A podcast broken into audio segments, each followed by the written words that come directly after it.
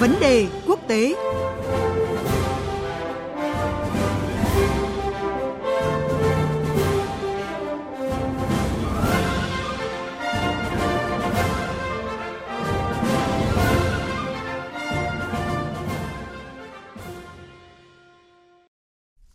Quý vị và các bạn, sau hơn 2 tuần tiến hành phiên tòa luận tội Tổng thống, Thượng viện Mỹ đã bỏ phiếu bác bỏ cả hai điều khoản luận tội Tổng thống Donald Trump. Trong điều khoản luận tội đầu tiên về cáo buộc lạm quyền, 52 thượng nghị sĩ bỏ phiếu chống và 48 nghị sĩ bỏ phiếu ủng hộ. Chỉ duy nhất thượng nghị sĩ của Đảng Cộng hòa Mitt Romney bỏ phiếu ủng hộ điều khoản luận tội này. Đây là một diễn biến quan trọng trong cuộc đối đầu kéo dài giữa phe Dân Chủ và Cộng Hòa, có thể ảnh hưởng tới lực lượng của cả hai bên trong cuộc bầu cử Tổng thống vào cuối năm nay. Và cuộc trao đổi giữa biên tập viên Thúy Ngọc với anh Phạm Huân, phóng viên Đài tiếng nói Việt Nam thường trú tại Mỹ, sẽ phân tích rõ hơn vấn đề này. Xin chào anh Phạm Huân ạ. Vâng, xin chào biên tập viên Thúy Ngọc và thính giả của Đài tiếng nói Việt Nam. Vâng thưa anh, Thượng viện Mỹ hôm qua thì đã tuyên bố Tổng thống Donald Trump vô tội sau phiên tòa luận tội Tổng thống. À, dù đây là một cái kết quả được dự báo trước, thế song theo anh thì cái việc tiến trình luận tội Tổng thống chính thức kết thúc nó có ý nghĩa như thế nào sau hàng loạt nỗ lực của phe Dân Chủ trong cái việc thúc đẩy các cuộc điều tra và luận tội nhằm vào Tổng thống Donald Trump ạ? Kết quả tại phiên xét xử ở Thượng viện ngày 5 tháng 2 thì đã chính thức chấm dứt nhiều tháng nỗ lực của phe Dân Chủ tìm cách ờ, kết tội và miễn nhiệm Tổng thống Donald Trump.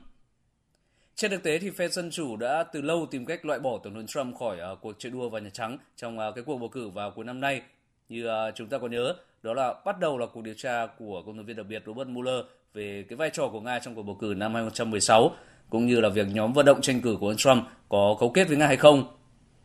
Cuộc điều tra này thì đã kết thúc mà không tìm được chứng cứ nào để uh, buộc tội ông Trump đã nhận được sự hậu thuẫn của Nga để uh, thắng cử năm 2016.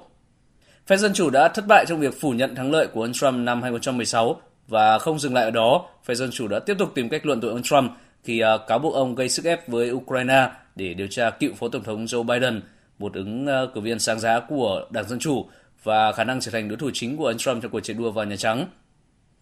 Mục đích của các nỗ lực của phe Dân Chủ đó là phế chuất ông Trump, loại ông Trump khỏi cuộc bầu cử sắp tới, hoặc ít nhất là tạo ra scandal, hạ uy tín, bôi xấu ông Trump để uh, cử tri không bỏ phiếu cho ông này. Mặc dù là kết quả đã được dự báo trước do phe Cộng hòa đang nắm quyền kiểm soát Thượng viện, phe Dân Chủ vẫn tìm mọi cách thực hiện mục đích của mình và như chúng ta đã biết thì họ đã thất bại trong việc thuyết phục các thượng nghị sĩ Cộng hòa chống lại ông Trump. Vậy thì với cá nhân Tổng thống Donald Trump thì cái cuộc diễn biến luận tội kéo dài vừa qua nó ảnh hưởng như thế nào đến uy tín của Tổng thống và nhất là trước kỳ bầu cử thưa anh?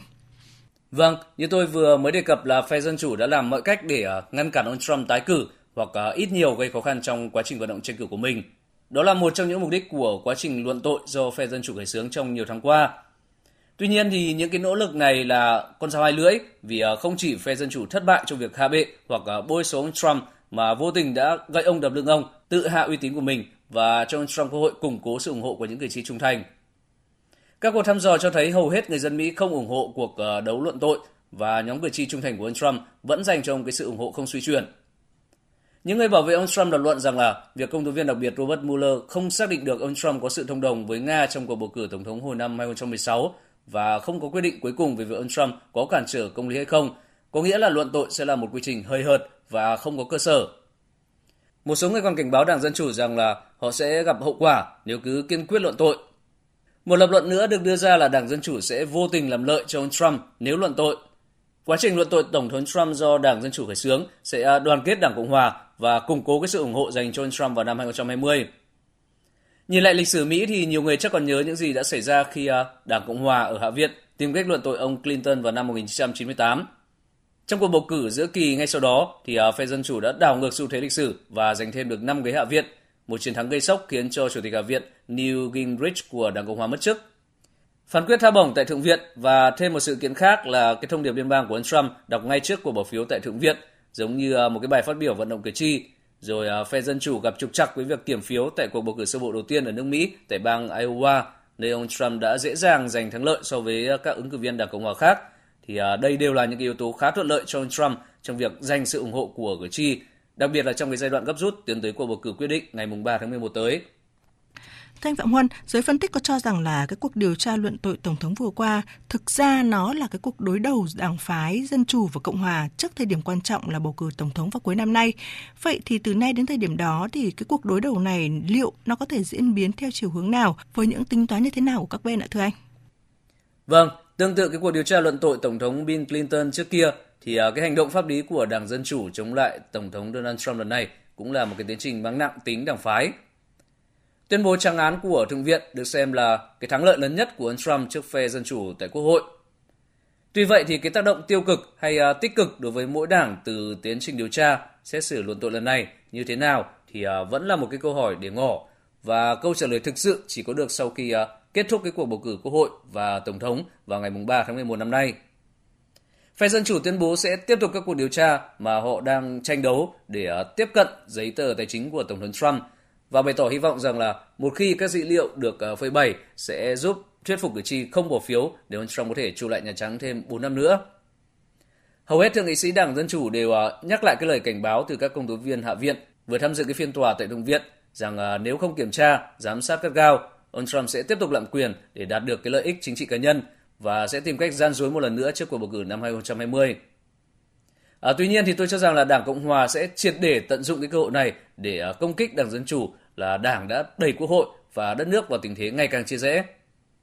Ngay sau khi kết thúc cuộc bỏ phiếu tha bổng ông Trump, lãnh đạo phe đa số Thượng viện Mỹ Mitch McConnell nhấn mạnh rằng là việc Đảng Dân Chủ cố tìm cách phế chuất Tổng thống Trump là một sai lầm chính trị lớn và sẽ giúp ích cho Đảng Cộng Hòa.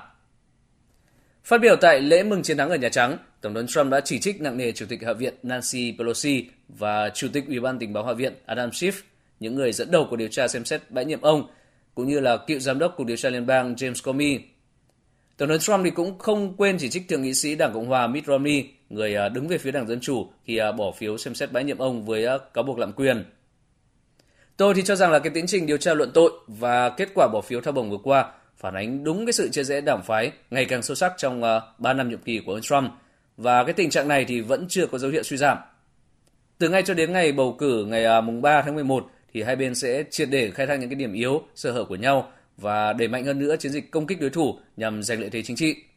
Vâng, xin cảm ơn anh Phạm Huân về những phân tích vừa rồi. Và thưa quý vị, theo cập nhật của chúng tôi thì dạng sáng nay theo giờ Việt Nam, Tổng thống Mỹ Donald Trump đã có bài phát biểu tại Nhà Trắng sau khi Thượng viện Mỹ bác bỏ hai điều khoản luận tội ông là lạm dụng quyền lực và cản trở Quốc hội. Đây là tuyên bố chính thức đầu tiên của ông về cuộc điều tra luận tội do Đảng Dân Chủ tiến hành và Tổng thống Mỹ Donald Trump tuyên bố ông đã bị đối xử không công bằng và tái khẳng định cuộc điều tra luận tội của Đảng Dân Chủ là cuộc săn lùng phù thủy, đồng thời lên án mạnh mẽ những nỗ lực của Đảng Dân Chủ khi cho đó là sự xấu xa của những kẻ dối trá. Và Tổng thống Mỹ Donald Trump cho rằng Điều này không nên xảy ra với một tổng thống khác của Mỹ.